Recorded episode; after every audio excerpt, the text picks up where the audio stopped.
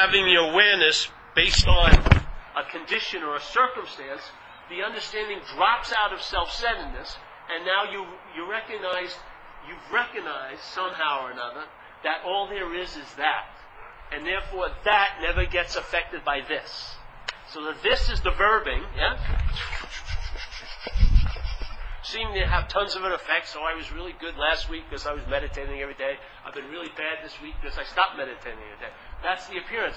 But that hasn't changed. That's the place to rest, is in the unchanging quality of awareness, or the choicelessness of awareness, not in its appearance. If you're judging your state by the appearance of it, you will think you're unconscious. Or you'll think you're conscious, yeah?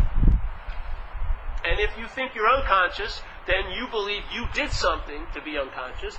And if you think you're conscious, you will believe that you did something to be conscious. That's the relevance of self. And it's not true. Yeah? In the choicelessness of the matter, self has no relevance. In other words, all your ups and downs, at one point in time, when this thing collapses, it's all erased. Bye bye. No, no, no, no, no. Yes. What?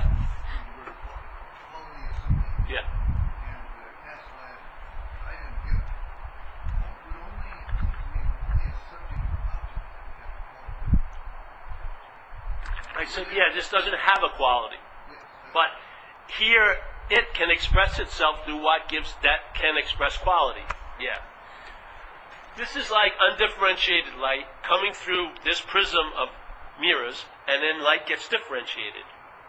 And so consciousness can appear to be unconscious here, and it can appear to be conscious. Yeah?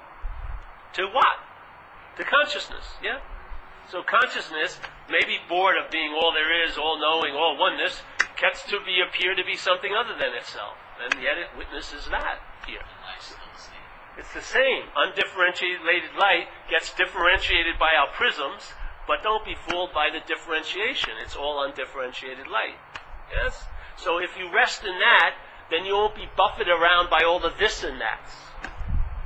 Yeah? If my condition was based on how I was feeling that day, I would have a very unsettled condition. Yeah? My condition isn't based on what I'm feeling as an apparatus or the thoughts. When I get angry, that doesn't dismiss the fact that all I am is consciousness. When I feel joy, it doesn't mean I'm really in all there is is consciousness. It doesn't mean anything but anger and joy. Yeah? Because the fact is, I am that. That's that. there's no fucking argument anymore. Once there's a revelation of what you are, it's difficult to keep being what you're not. Yeah? And what you are is constant. It's not circumstantial. It's not based on conditions. It doesn't come and go based on what you do or don't do. That would be the relevance of self again. So most people's take on their condition is still allowing the head playing God, because your head tells you how good you are today. Yeah? How could consciousness truly be unconscious? And how could consciousness get more conscious? Come on. All there is is consciousness. How, it, how could it subtract and add? Only in the appearance can it play subtraction and addition.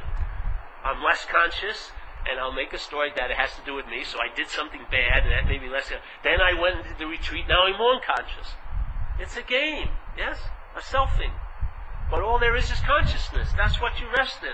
So whatever the mind presents as you, there's an acknowledgement, I'm not that. Not said, it's something you're sitting in. And that to me is the freedom. Freedom from the relevance of self. If self is determining your condition, your condition is going to be very unstable. Which what, what does that produce? A sense of anxiety and fear, doesn't it? So even my, even peace can't be enjoyed because it's not on a solid foundation. Choicelessness is the solution. When you recognize something as being so, and your irrelevance cannot make it not so. Even if it can appear to be not so, it cannot make what's so not so. You are not that powerful. You can make it appear to be not so, but it's so. That's the end of the argument. The debate is finished. Choicelessness is reigning supreme. It's a done deal. You're not entertaining the mind's options of relevance by I can fuck something up or I can make it better. It's just what is. Yeah? And it's incessantly on, and that's it. Yeah? And when you go back into the past, it's quite obvious that this has been so ever since there's, there's been an awareness or a consciousness. Yeah? Ever, eh, as soon as a consciousness arose in this, this has been so. It's never taken a breath. It's never blinked. It never hiccuped. Nothing. You want to find something to rely on? There you go. Rely on something that's always available at all times with no requirements made up in your head to meet it. Yeah, the meaning is already done. It's a so. There's no meaning of being a if you are that. Isn't that what you want?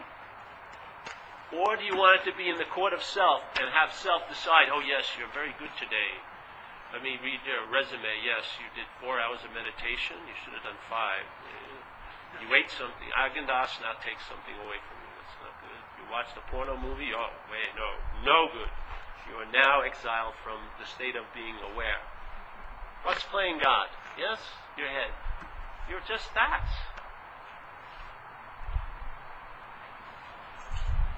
That's street talks now.